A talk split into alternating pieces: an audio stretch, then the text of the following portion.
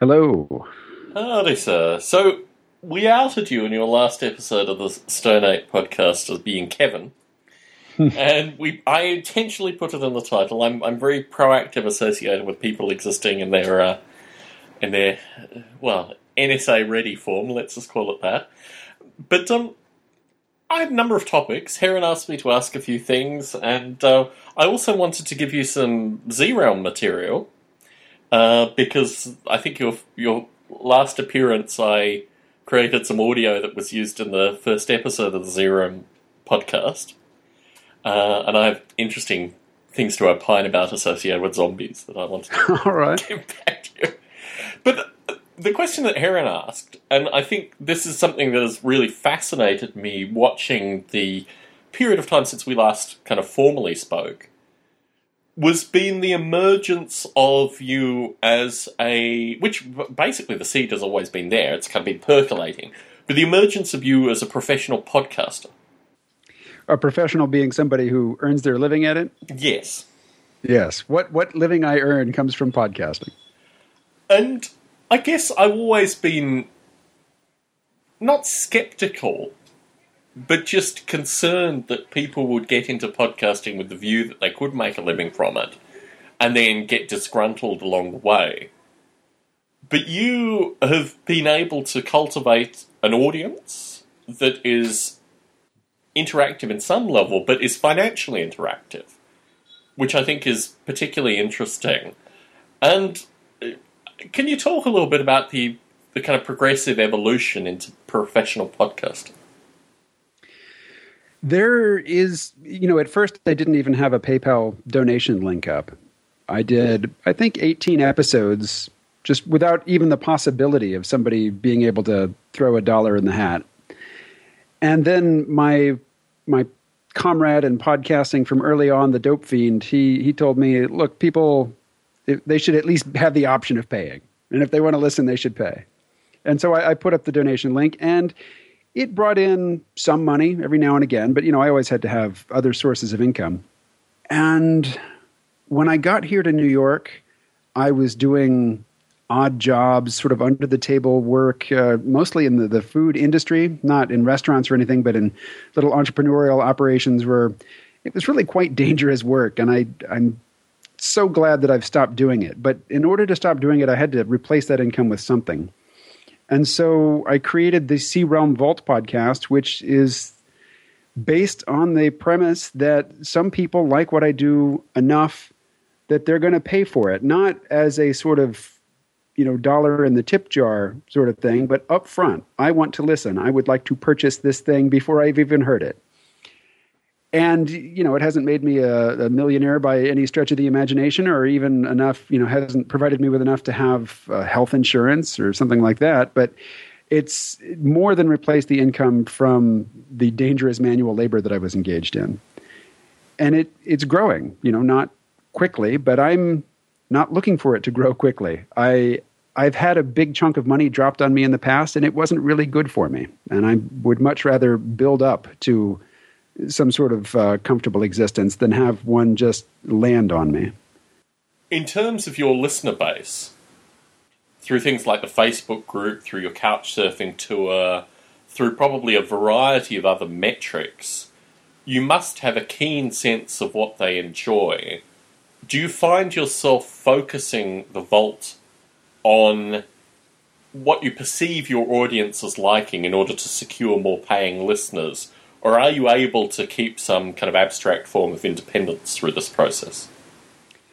I've kept complete independence in terms of the content on the vault. Uh, it's as much to please me as it is anything. It differs from the C Realm podcast only in that I'll get a little bit riskier on the vault. I'll say things on the vault or I will play things on the vault that I wouldn't play on the C Realm podcast just because on the C Realm podcast, anything that I put out there can replicate. It can just go viral. I wish it would, but it could go viral.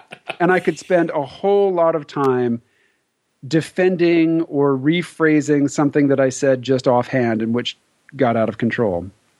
Because the vault listenership is small, I don't worry so much about that. And I'm willing to talk about things in the vault that I don't talk about on the C Realm podcast. it interests me this notion that you are, well, you say you're not performing self censorship, you're exploring a greater degree of creative freedom in the paid walled environment. And that kind of interests me because what what topics do you not want to touch in the C realm that you feel comfortable covering in the vault? Oh, the thing that leaps to mind for me is we've done a few shows on pornography mm. in the vault. And one, any mention of pornography is a red flag to a certain stripe of ideological feminists who I just don't care to deal with those folks. Mm. And so I'd much rather speak to that uh, in in the small audience. And also, you know, pornography is very uh, clearly delineated into various, um, you could say, genres or possibly ghettos. And uh, there is one that appeals to me that I'll talk about on the vault that I wouldn't dream of mentioning mm. on the C Realm podcast. So, uh, I, I won't talk about it on the Stone Ape podcast. you talk about a fear of a firestorm. Have there been topics where you felt this firestorm on the C Realm? Nothing leaps to mind and I think it's largely because when I get an email from somebody who's obviously responding from some wounded ideological place and they're looking for a fight, I just I don't respond to them. I don't encourage them. I don't give them any any reason to continue. So it it doesn't well up. And I've long since gotten over the the habit of doing the vanity search, see what other people are saying about me. I just don't care, don't have time. Returning to the audience of the C Realm podcast, You've talked about your own the the fact that basically you're recording podcasts for yourself fundamentally, and you've been able to kind of gather a, a few folk who have similar interests along the way that continue to listen in. This is true. Is your ability, I mean, in terms of finding the topics, in terms of finding the people, do you have frequent listeners that say, I, uh, I find this funnily enough with the Model Rail podcast, enough talking about X, Y, Z, start talking about ABC. We've had a little bit too much of this. Start talking about that. Do you, do you have key demographic listeners that hit you up on a periodic basis and just say, maybe you should read this, or maybe you should bring so and so on, or you know, maybe a little bit less with the peak oil. I mean, is, is this? Do you get, or is it purely your own your own whim associated with who you invite on? I have gotten interview suggestions from listeners that I ran with, and it turned out really great. I've even given some listeners authority to approach uh, potential guests as sort of freelance producers of the show, and that has worked out well. Um, for every like ten to twenty suggestions I get, I pursue maybe one of them, and it's just a matter of you know there's only one C Realm show per week, four a month, fifty two a year. I just can't do that many new interviews with new guests, particularly because I don't like to go into an interview completely cold or just having read a press release or something. I like to read the book or see the movie or whatever. And so I spend a lot of time it's it's this is maybe the one sacrifice in terms of my own happiness of doing the C Realm podcast. There are lots of books I would like to read that I don't read because I'm reading the book of the person that I'll be interviewing tomorrow. And there are people who are way too famous for me to get on the C Realm podcast who write books that I would like to read. So that's that's a bit of a sacrifice. Uh, what was your question, though? I know that was uh, that was a tangent. So no, I mean no. Let's explore this tangent. This this, if anything, the Stone Ape podcast is solely about tangents. so, so, I too read a lot, and I'm now through actually through my professional life starting to realize that the amount that I read is perceived as being a problem. That if you read, I mean, I read on the order of like 10 books a month, give or take, but of that order. If you read that volume in the society that I interact with, it is perceived on some level to be a problem. And I'm also interested because I, I mean, we have a mutual friend in Douglas Rushkoff the whole phenomena associated with what has happened with the book in the past 10 years makes me wonder about this whole reading book thing as being something that is completely increasingly I'm I'm part of a vastly shrinking minority. and that these books exist as uh, almost like a physical and an intellectual disease which stops me from communicating with a group of people. For example, yesterday morning I had a two hour long conversation with some early 20 something guys who just graduated university, one of them still at Harvard, who are very interested in artificial life. They don't read. Don't read books. they're intellectuals on some level. I mean, they understand projects and concepts and ideas, and they're very much following in kind of mimetic space. But I'm a dinosaur in terms of reading books. What's your sense associated with whether the book will continue? And by consuming the books of the guests that you're having on, maybe you're missing a group of guests. I mean, did you feel a similar feeling associated with books currently, or are you? I mean, describe describe the book as a form. Well, books are a strange thing. Um, Amazon.com is doing very well. They sell a lot of books. People buy a lot of books. They don't read them, but they still think that having the book on the shelf somehow, I don't know, confers, confers some benefit to them. Um, John Michael Greer, who's a, a, fairly regular guest on the C-Realm podcast, it seems that half of, of his modus operandi is just his willingness to read books that were written more than, say, 50 years ago.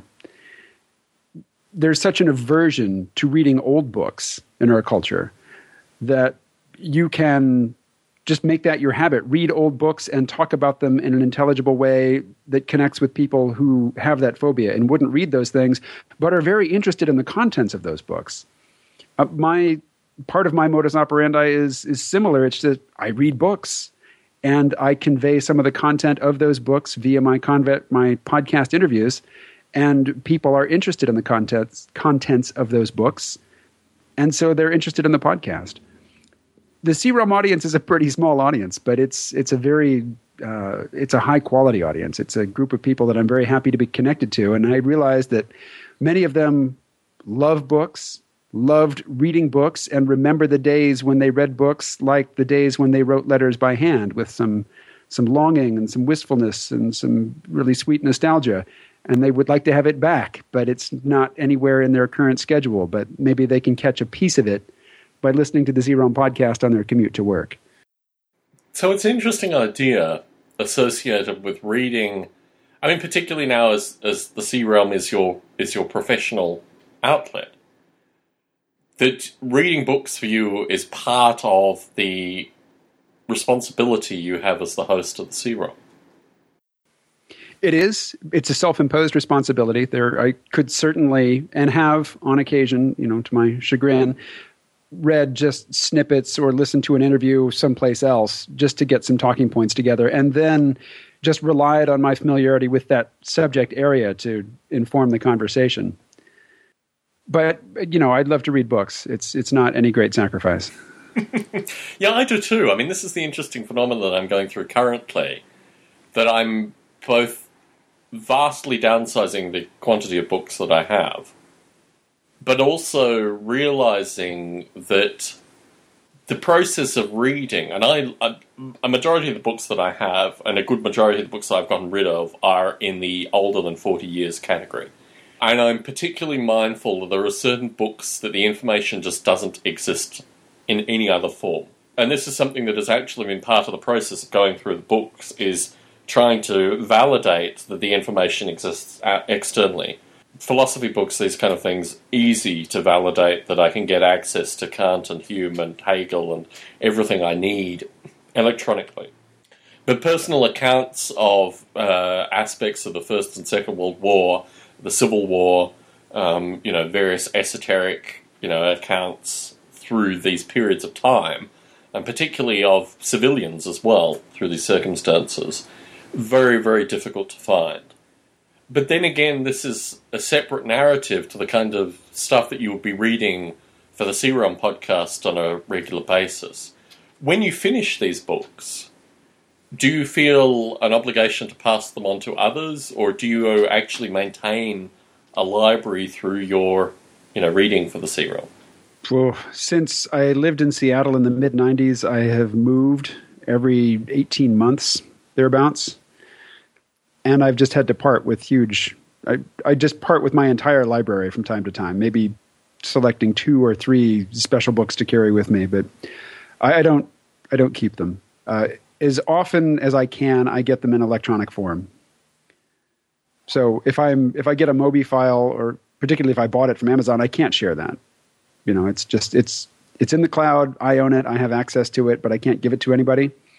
A lot of the books, the physical books that come to me, are inscribed to me, and I I feel a a duty to hold on to them, even if they're just in boxes in a place that I used to live. Like I have, you know, I, I leave a trail of things. So I have uh, boxes of my own book in storage at the Eco Village Training Center at the farm in Summertown, Tennessee. I've got a new in the box composting toilet there that I have owned since I think 2003. Uh-huh. And I've yet to take a crap in. Very good. now, now, we're getting to the Stone Ape quality content, ladies and gentlemen. Thank you very much. um, it is an interesting phenomenon. I mean, I let, let, me just say that you know you you've outed me and you've got the no no pseudonyms rule. But when somebody writes to me or somebody that I have met and introduced myself to as KMO and they call me Kevin, they're just taking a step back in terms of familiarity. They're they're identifying themselves as somebody not in the know, somebody who doesn't know oh. what I'm up to or what I'm about. oh. oh, I was blindsided, folks. Blindsided. I, I will I will avoid using any naming term for you in the preceding minutes that we have left together, if I can compose myself from that. One thing I wanted to talk to you about, aside from the evolution of, uh, you know, your your po- professional podcasting and books and these kind of things, is cats. You now live in an environment once again with a cat. I do. Can you talk a little bit about the existential learning that you get from being in an environment with a cat once again? You say once again. I've I pretty much always have cats. Um, the cat that lives where I live now is the same cat that lived with me in Tennessee. It's the same cat that she was one of two uh, who lived with me in Maryland and before that in Arkansas. I love dogs. Absolutely love dogs. I've had terrible, a terrible success rate in having a dog of my own. I I've had three that were not the family dog. Because when I was a child growing up, there was a family dog that was a year older than I was, and you know she was perfect, just the perfect, well-behaved suburban dog. And her only flaw was that she knew that she could go to the houses of various neighbors and make sad eyes and get fed, and she got really fat and overweight and probably died prematurely because of it. But uh, the three dogs that I've tried to have that were my dogs were all terrible failures and that they were really ill behaved, uh, in spite of my very systematic efforts to train them. And it just hasn't worked out. Where cats, it's just easy. Uh, they just, you know, you show them where the litter box is, they use it, they know that you give them the food and you give it to them. Now, my current cat, uh, she's got it really, really good she had a, a, tough time. She got shot. She lost a leg. She's a three legged cat now. But uh, since I've lived here in New York, my girlfriend Olga has been feeding my cat a raw meat diet.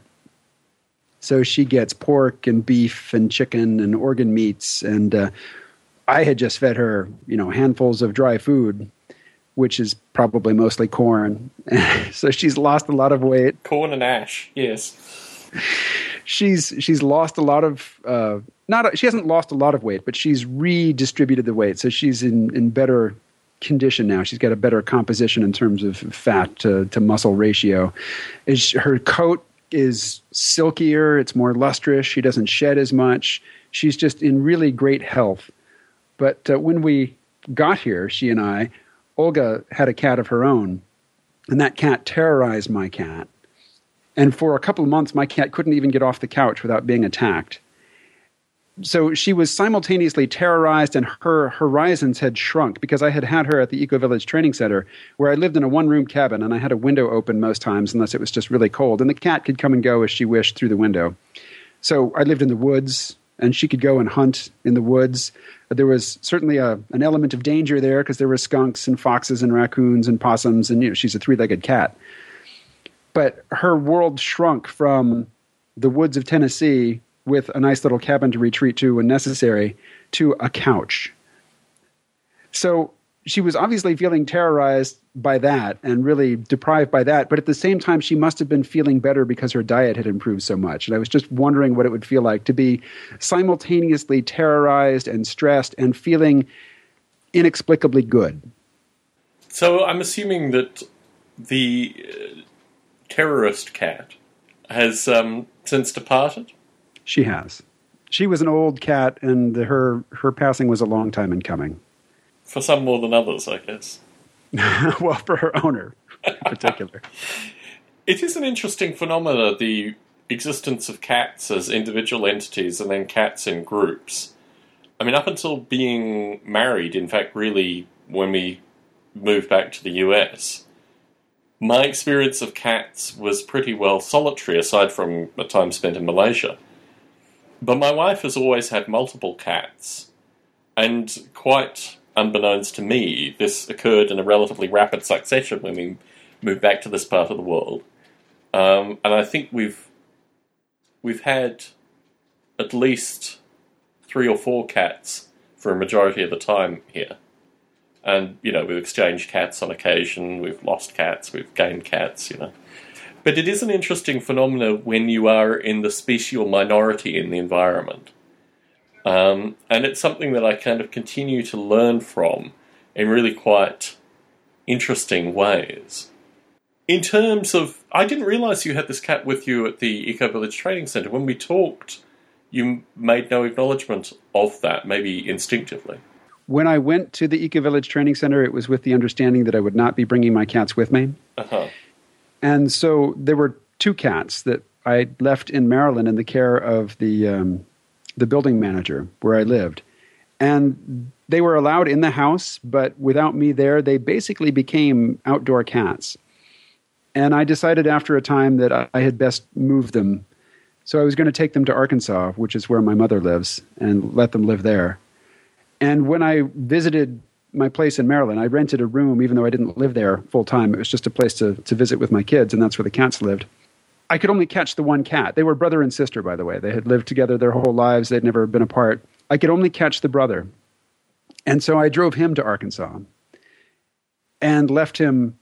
And he got out in a thunderstorm and was obviously confused, got lost, and was hit by a car and killed. So now there's just the one cat. And I got a call from the building manager telling me that the cat was hurt.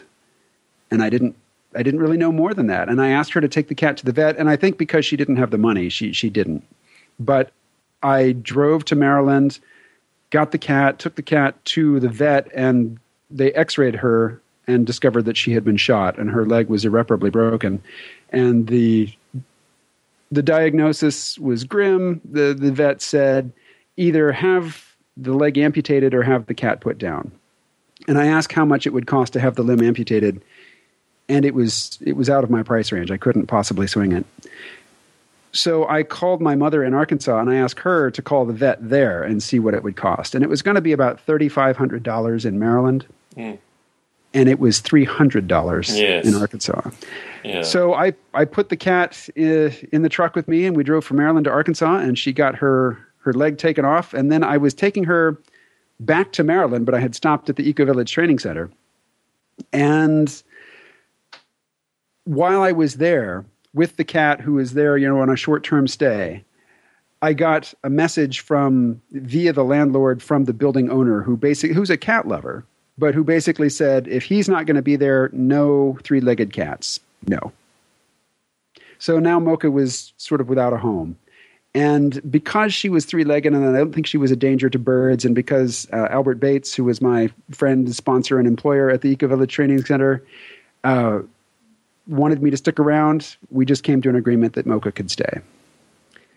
So she got to live in an ideal environment because my little cabin there at the Eco Village Training Center, which was in the woods, was at the end of a gravel road and absolutely positively no dogs allowed. That was a hard, fast rule. So she lived in an environment where there were no passing cars and no dogs, and lots of small things to hunt and kill. it is amazing the ability for cats for that to be the kind of golden location for cats to live in terms of an environment away as, as far away from humanity as possible, but still in some way connected with humans. I watched recently a BBC documentary which had been recommended by a number of family members associated with putting cameras and uh, GPS trackers on a series of cats that lived in a village. I'm not sure if you've seen this documentary. I think I've heard reference. Yeah, it's well worth watching. It's only an hour's worth of time and it exists on YouTube, so you can find it out. I think it's a Horizon documentary associated with the life of the cat or something like that. Easy to find on YouTube. Um, the thing that struck me from that, and, and also my experience of cats, particularly in Australia, is that the farm cat, the cat that lives out on a farm that catches mice, as you say, small critters, and lives in a kind of semi feral but human interactive existence, seems to just live the kind of visionary cat life. I feel really disturbed in some regard that I have these creatures that unfortunately, well, we have neighbours downstairs that let their cats out. And, you know, the cats survive from a kind of day to day perspective, but we live right by, uh, you know, a th- three lane on either side, you know, major roadway, just literally out the drive. Um, and yeah, I, I just wonder, particularly one of our cats, who's actually a Persian, is a runner. We've owned enough cats that we have these different kind of descriptions for the behaviours. And this cat and another cat that my in-laws are currently looking after are what we call runners, which means that they will, as soon as they leave the space, they will keep going for as long and as far as they need to. And I followed uh, the cat that's with the in-laws for three or four blocks as he kind of scurries away. Our Persian is completely useless out in the wild. My wife found her in the Mojave Desert, um, completely matted and just really kind of on the edge of, of survival. Uh, there are some cats that are obviously, you know, ideally suited for these kind of environments, but it is, I do feel saddened that, you know, I have to maintain indoor cats. Is, is Mocha currently an indoor cat, or does she do some she is a strictly indoor cat. She lives in a one bedroom apartment in Brooklyn on the fifth floor. So there's there's no possibility she gets to sit in open windows and that's as close as she gets to the outdoors these days. But she gets a wonderful diet for her suffering. Absolutely, she's not suffering. so a phenomenon I wanted to discuss with you was associated with zombie movies and with the rise of the PG 13 zombie movie. Maybe this doesn't irk you as much as it irks me.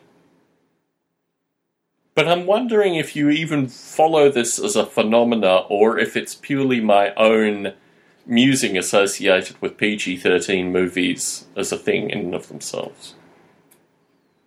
I don't pay attention to movie ratings much. Uh, as far as I can remember, World War Z is the first PG 13 rated zombie film that I've seen. Can you name others? That's the one that affects me. Okay. I went to see it on opening day. Uh, yes. My Z Realm co host Marty was in New York. He was visiting. We had done a multi episode arc on the audiobook of World War Z. And I have, you know, read the the Dead Tree version as well, which includes material that's not in the audiobook. Mm-hmm. Love the book. Loved it. I was thoroughly prepared to hate World War Z, the movie. And uh, I enjoyed it. I was okay with it. I, I recognize, you know, why people who adore the book would hate the film. And I, I just, I somehow managed to take Max Brooks' advice and see it not as the film version of his book, but as a film that for some reason has the same title as his book. And as, as a film that is unrelated to that book, I was okay with it maybe it's maybe it's something that I've found associated with PG thirteen as a phenomenon. I think historically it was actually my connection with the International Game Developers Association that kind of brought me into the fray associated with film ratings and what this rating meant, particularly in terms of just people that I wouldn't normally philosophically agree with um, associated with shaping content and shaping information. And I think certainly independently of World War Z, I have, you know, studied the PG 13 phenomena, particularly about what is included and what is not included, and I guess made some kind of existential decision to vastly minimize the quantity of PG 13 films I consume. Uh, to the point where it takes a very special film for me to consider it as a PG 13 film, uh, going and seeing it. This has been an ongoing debate in my marriage. because my wife is very, you know, passionately interested in films, as I am on some level, but doesn't really mind the kinds of perturbations that PG 13 requires. I'm interested actually if there are a series of zombie films that come out. Actually, the um, there was another. I think there was another zombie film that was PG thirteen. Was was Zombieland PG thirteen, or was it R? I don't remember. It it seems like it could have been. I, yes. I could check. I'm, I'm pretty sure actually that there have been a few zombie films. This is why when I framed this topic, I thought it wasn't alone. But now, as I sit in my uh, un, uncooled apartment as there's, you know, the cold water is taking less and less of an effect on me. Um, but yeah, my, my suspicion is that there are more.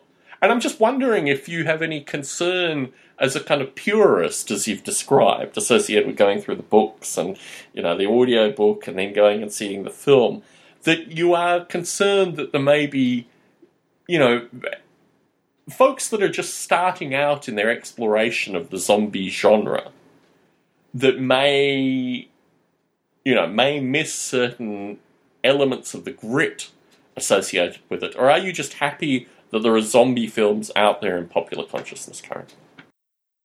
I'm not particularly worried about the zombie film going away because it's such there's such a low bar to entry that I think that amateur or you know novice filmmakers will be using that as their entry for a very long time.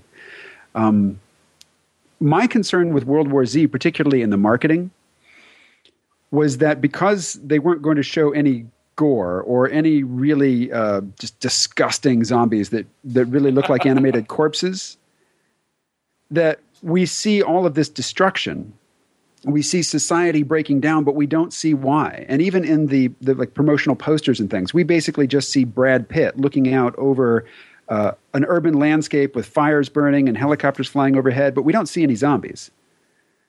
And it says World War Z, but the Z is not explicitly zombie. You know, it's just World War, and then there's a particular letter which you know denotes which World War it is. And I was thinking about it in terms of predictive programming, which in general I don't, you know, it's not a, a, narrative that I subscribe to that the controllers of the, the mass consciousness are preparing the population for certain eventualities by showing them images of it in the movies first. But I think about that in terms of World War Z. What, what is all of this imagery of society going up in smoke, of the military um, imposing some limited order, but not to control society, but just to preserve little pieces of the infrastructure and apparatus of industrial society so that it can be restarted after this, this emergency has been dealt with.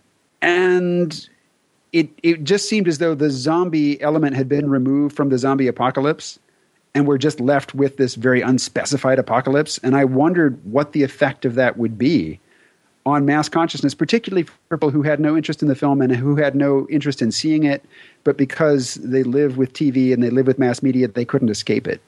That that was of interest to me, but um, I'm, I'm not too worried about the plight of the zombie apocalypse narrative or zombie genre cinema. I, I think it's secure. Well, I guess you've actually exactly illustrated my concern associated with the PG 13 format in this light that actually a number of the points of classification that are required in order to make a PG 13 film versus an R film basically clean up a lot of these ethical questions in terms of the portrayal of this kind of information. I mean, the, the minutiae associated with interacting with teenagers, for example, and the kinds of content. Eh, this is not sex and violence this is ideas, fundamentally, that cannot be shown in PG 13 films. makes me wonder whether there's kinds of things that we've talked about, you know, in the past, and you talk about on the C Realm, associated with the, you know, m- more interesting philosophical concerns of, of zombie, uh, zombie-related uh, material being cleaned from the PG-13 zombie film, leave it in almost a new genre in terms of describing really something where the zombies could be replaced by robots, aliens, you know, a variety of other. That Their humanity need not be there. In fact, really, in order to avoid a variety of the ethical quandaries that would probably rate the film R, that needs to be scrubbed up. I mean, there are a variety of things that, um, as, as you've noted, should exist in a zombie film that cannot exist in a PG 13 zombie film.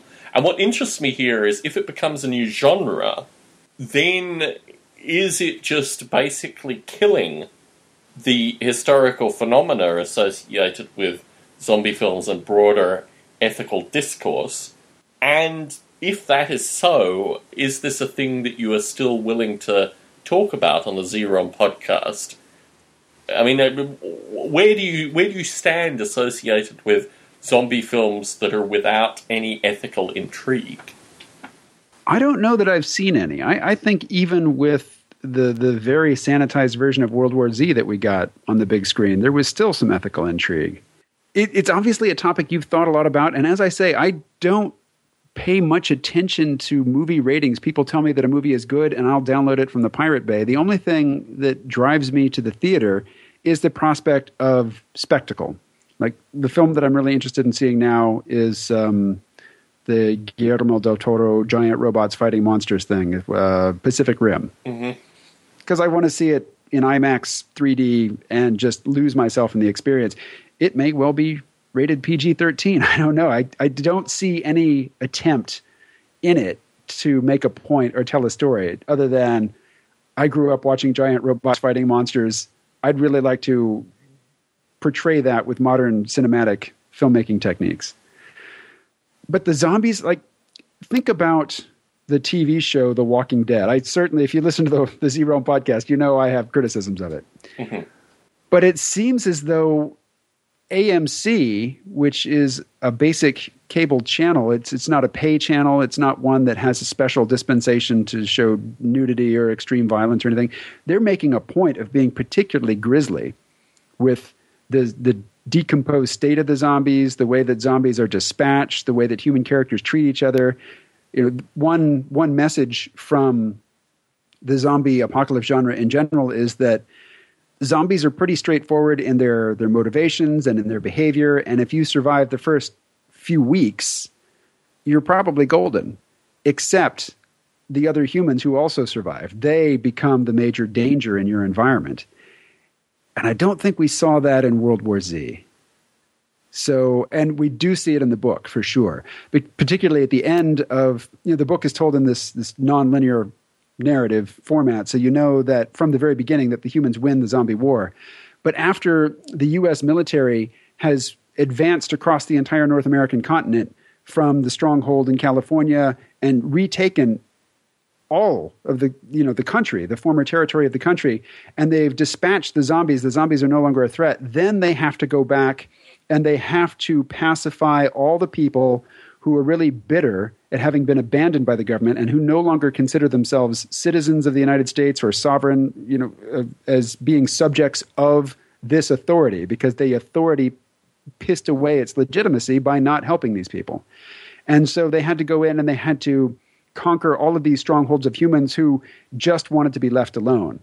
And the imperative of the larger civilization is no, we don't tolerate separatists. You can't be left alone. Even if you're not at war with us, if you're not antagonistic to us, you cannot be left on your own. Local autonomy is not an option. And yeah, that was, I think, a, a pretty important message in in the movie or in the, the the book, which is completely absent from the movie.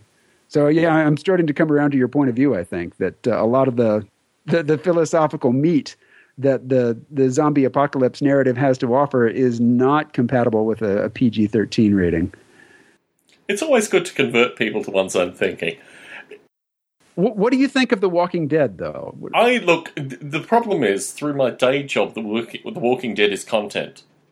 I have a very. This is actually there's been a strange internal evolution in my own consumption of film and documentaries. There's been an unfortunate byproduct of working for Netflix.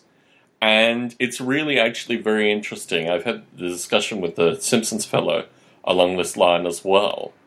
That my whole relationship with the format now has really fundamentally changed. And once I have to use something as content in my day job in order to debug issues, it changes its relationship. It's a bit like reading a book and then being asked to read a book at school, the same book. You know, I had this experience with 1984. I independently read it and then I was asked to read it in high school. and unfortunately, The Walking Dead is part of that content because it's it's stuff that I've used and worked on associated with my day job really heavily, finding various bits and pieces through it. I think it's good. I think it's better than the PG 13 zombie movie. To return perhaps more abstract outside of zombies, what interests me through the stuff I'm doing with the comic book currently is the ability for it to move into kind of storyboarding for, you know, low budget film. And I've worked historically with filmmakers periodically. Um, and what interests me is how you actually get ideas out to the general public. I used to think books were the way. I now think actually you do it better through film, either documentary or, you know, what is being produced currently from one extreme to the other.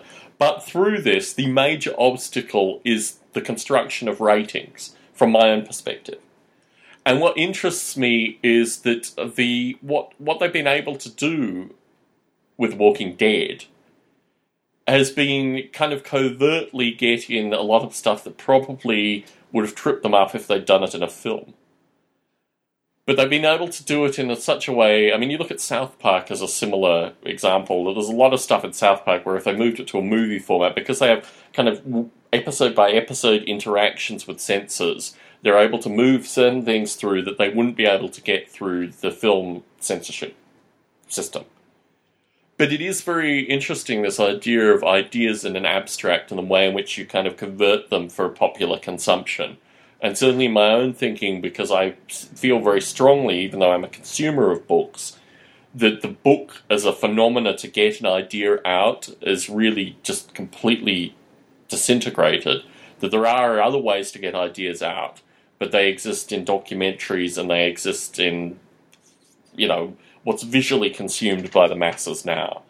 Um, but I think I've kind of answered your question in terms of I think they've done slightly better than World War Z. They've done slightly better than they could, but it's still it's still missing a lot of you know there, there are still token characters and all these kind of things which really and I my wife is a consumer of the comic book, loved the comic book, so I've had a kind of passive flipping through pages, picking it up off the table kind of interaction with the comic book.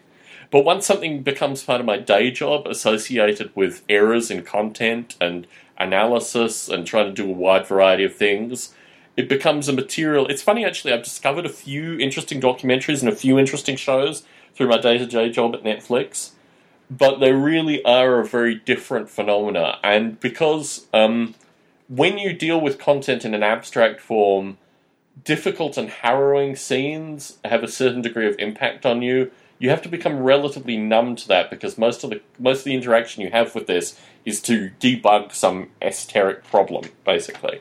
So yeah, that's that's been my relationship there. I wanted to I wanted to take the topic in a slightly different direction. Part of the recent immigration bill was the ability to use drones on the border. And I, I'm not sure if you followed the rise of drones and the use of drones. Oh yes, yeah. But the ability for drones to be used domestically, in particular as they accidentally target civilians, is a really interesting phenomena that I'm waiting to emerge.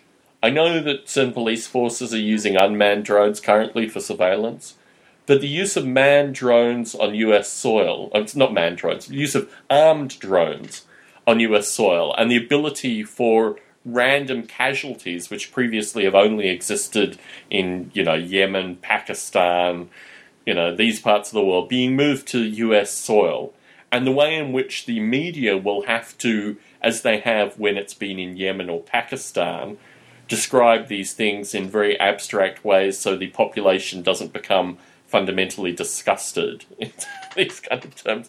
What are your thoughts associated with the the movement of um, you know these military devices on into civilian populations and uh, whatever chaos will ensue? That's oh, that's a depressing topic. It's a small subset of the general militarization of the police force that has happened over the past couple of decades.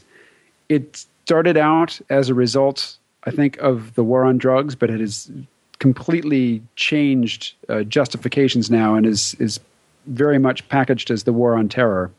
But I think, in actuality, that while mo- a lot of the topics that I talk about on the C Realm podcast are you just cannot entertain them in the legitimate mainstream conversation that is, you know, for which the corporate media news agencies are the gatekeeper you can't really talk about peak oil. You can't talk about various failure modes for industrial civilization. You can't talk about the um, oh the unworkability really of a, a debt-based money system that requires perpetual growth in order to maintain stability in the economy.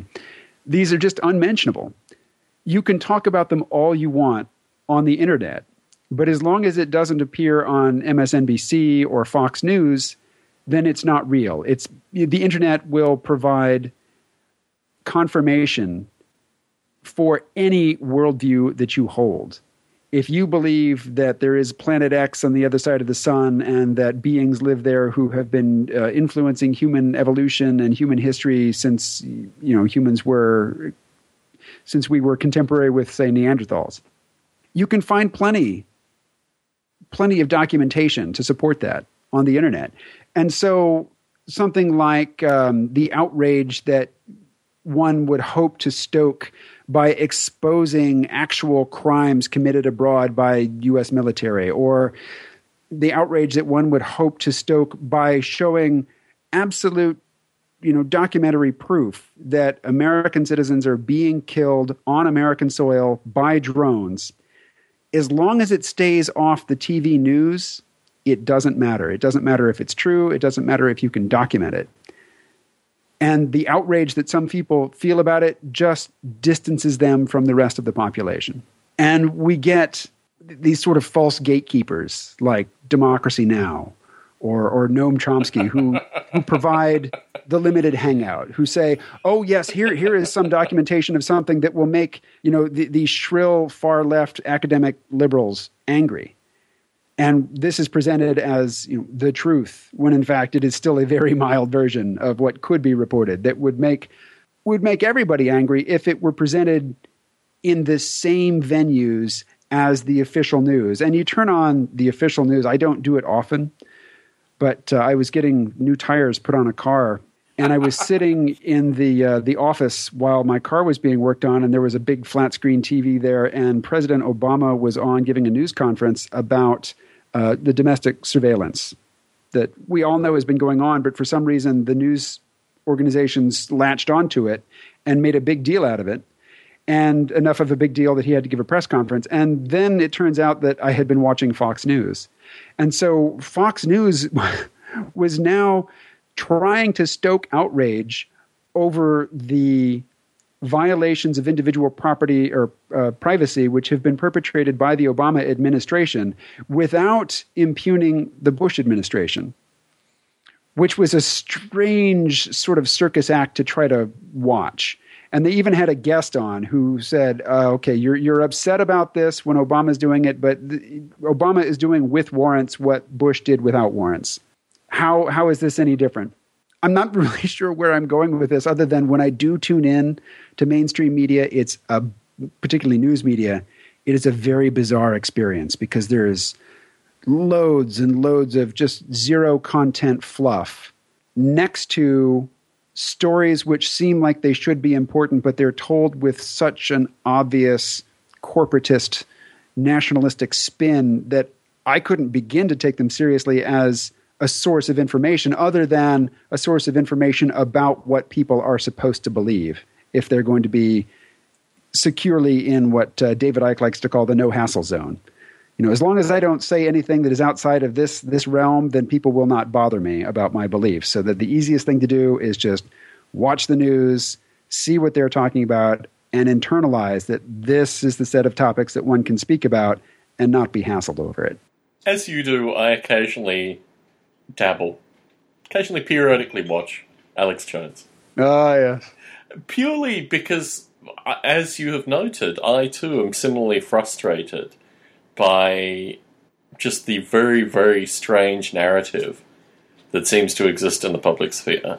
I'm probably I'm not really sympathetic to democracy now as a news source because I see their particular strange aspects, but and similarly I mean, having watched Jeremy Scahill's Dirty Wars and having purchased the book, I'm really quite disgusted even by that analysis. It's really, it's one of these funny things that those of us that are perturbed by these things probably need to, through our perturbation, almost force independent, which we kind of do. I mean, that's what you do with C Realm, that's kind of what I try to do with Heron with Stone Ape.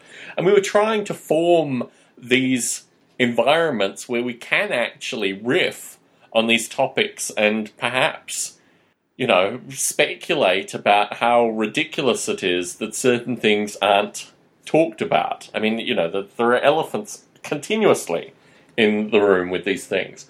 But I think, in particular, associated with predicting future, um, in you know, in the peak oil narrative. But what interests me, in particularly with the militarization, is that you need a passive society in order to allow for these things to, you know, go on. But something that interests me, and I follow civil wars with particular interest, is is the is the society sufficiently pacified in the US where when there are accident not if but when there are accidental drone strikes I mean they're obviously targeting particular neighborhoods which in the past would not have caused concern but the first accidental drone strike that hits a particular group in this country may potentially create a perturbation that could lead to some kind of, you know, civil disobedience.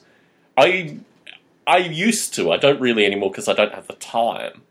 But as I used to tune into your peak oil narrative, I used to tune into, um, you know, libertarian survivalist podcasts and things like this. I mean, I have my wife's family is basically of that vein fundamentally, but I have gone out and lived out in you know out in the wilderness and survived on my own wits, and I don't find anything on the left that talks about those kind of environments fundamentally. So I do occasionally. Or I used to drop my ears into the you know libertarian survivalist uh, narrative as well. They're talking about things like race wars, I mean, they're know, they're, on a different plane associated with their conspiracies and what's going to happen. But it is an interesting phenomena associated with how disconnected even even the kind of traditional left in this country, and I'm not talking here about Hillary Clinton, I'm talking about democracy now. My father had a long standing friendship with a fellow called Bertell Ollman, who um, has a clip up on YouTube of when he appeared on Fox News and rolled out a piece of paper showing Democracy Now's website. In my my father's interaction, he actually there was a schism in his friendship with this Bertell Ollman fellow, associated with how the U.S. what had traditionally been the U.S. left, i.e., you know, Union Marxist academic folk, what have you, had completely lost their way in a kind of global narrative perspective and I think actually the same is because the phenomena of the industrial military complex has hybridized five or six times at least in the past decade, associated with the kind of ongoing narrative, that there needs to be a, a strong and distinct narrative that can offer some analysis that just doesn't exist. Even on I, I hate uh, you know as someone who puts out this kind of stuff passively, even on the internet, do you foresee a time where like-minded folk will eventually become sufficiently fed up that they will get together in a formal sense on the internet, form a community in a formal sense, and start having degrees of intellectual discourse associated with what is going on in a kind of news sense. And can you see, in terms of the people that you talk with, and I think I asked you this last time you were on Stone Ape, do you see people emerging to actually start have this kind of, to start having this kind of discussion? It's a difficult question. I, I think my answer to that question, and I could answer it in a variety of ways, largely comes down to my mood at the moment. I have connected with a lot of really amazing people via the C Realm podcast, and creating the C Realm podcast has changed me for the better. But it seems like such a small phenomenon compared to the mainstream media. And so few of the people that I encounter outside of the C Realm podcast or you know, related activities have any consciousness of the things that I think are important at the same time, I was uh, when my kids were visiting here. I took them to Burger King, and I was standing in line at Burger King, and somebody came up to me and said, "I really love your podcast," which was bizarre and and unsettling. they shouldn't be eating at Burger King, right? That's the. Except I was there. I could hardly point a finger. Are people going to get fed up and and organize via the internet and really present a challenge to established authority? I don't think so. And I'm trying not to speak from uh, sort of pessimism or, or bitterness here. It just seems as though the demoralization and the degradation of the intellectual capacities of the American public has been an ongoing agenda for decades now, and that it has been extraordinarily successful. And I think that the internet, as marvelous as it is, and as marvelous as it has been in my own life, serves as a massive pacifier. I think it is so much more effective a pacifier than television. I'm just not hopeful that that's that's the the tunnel that leads to any sort of light. I think I promised you an hour. I've given you an hour. I need to stroke my evil genius cat and contemplate being an evil genius in this world. Because yes, I I yeah, it's scary, but I actually have to agree with you fundamentally. I think this if this conversation motivates anything, it should be that other like-minded folk out there start having these. Com- I mean, my perspective is that people need to have conversations with other people. Yes. It's one thing to do this thing electronically on the internet, and I do go out into my general day to day life and have conversations, particularly associated with Heron's linguistic philosophies, with other people just as a means of doing Heron a service, but also a means of doing these other people a service fundamentally. And I think the phenomena associated with what we do on the internet, translating that to a physical form, you and I and Bruce Damer are going to be doing in a few weeks' time, uh, my present and perhaps soon to be former employer after the uh, conversation concludes. because I think actually it's a responsibility, and my view is particularly doing it in a relatively formalized sense, we will get other folk in that conversation who may not have ever heard these ideas previously. It's actually something very interesting associated with moving outside your your comfort zone and doing these kind of uh, performances to audiences in order to actually start creating a social phenomenon. It's dangerous too. I don't necessarily. I mean, I, I'm not sure about you, but I've actually been stalked by someone who's threatened physical harm on me. Mm. And my view is that, um, and I feel this way about the NSA as well, and the notion of, you know, bullying fundamentally, that you have to make some choices along your life associated with danger and uh, these kind of things. And ultimately, if you want to be scared and live your life based on fear associated with these things, that is what you should do. But somewhere through this, many of us have made choices to actually exist rather than live in some kind of perspective of fear in these circumstances. Yes, when I said it was dangerous, um, I was I was speaking more metaphorically. It's a very a, a light sort of danger. The danger is that you know on the podcast I can have a a consistent viewpoint that I express, and it attracts a particular audience who comes back because they like it. Mm-hmm. Whereas if I'm at a live event where some of the people are listeners, but they've brought their friends or they have connections to other networks of people, say via Transition Network or a Reality Sandwich, Evolver Spore or something like that, and they bring in people who are interested in one aspect of what I have to say, but who are untested in the rest. There's there's always the possibility that they're going to be completely offended or completely disinterested. And so I, I, can go and give the same presentation to different audiences, you know, on, on three successive occasions and get three very different reactions. And so that's that, that element of danger though is part of the fun. It's it's part of what motivates me. That's one of the reasons actually that in in our early discussion associated with this event I thought I probably should throw the three of us together in this format Firstly, because I'm interested in actually creating something which is completely unrehearsed. And I've done talks with Bruce Damer previously, I'm not sure if you have. Uh, but Bruce always comes through as the normative saint, and I'm always the demon in these circumstances. And I embrace this to a certain extent. I'm not sure what role you'll play. Maybe all the roles will be reversed in some some way. But no, I'm really looking forward to it. Um, and yeah, we will assemble a topic and uh, a set of buyers and do whatever formality is necessary. Because I think um, certainly my experience doing these kind of things has always been interesting. But um, yeah, you know, if they heckle us, we must have done something right. it will make for interesting podcasting listening anyway. That's the intention, always. So I, I'm now going to refer to you as K. Okay. Which hopefully is not as offensive as your uh, your NSA name or KMO. KMO is not offensive to me. Yeah, I don't know. It's mildly offensive to me, but anyway, we, we, we, will work through it, and I will refer to you as K. It's been an absolute pleasure, and my view is um, we we need to have more of these. I think I said that last time, and um, as I as I muse on more zombie related stuff, it'll reach a critical mass, and we will talk again associated with zombies as well. We could talk for the Z Realm podcast. Yes. All right. Thank you much. Talk to you soon. Take care. Bye bye.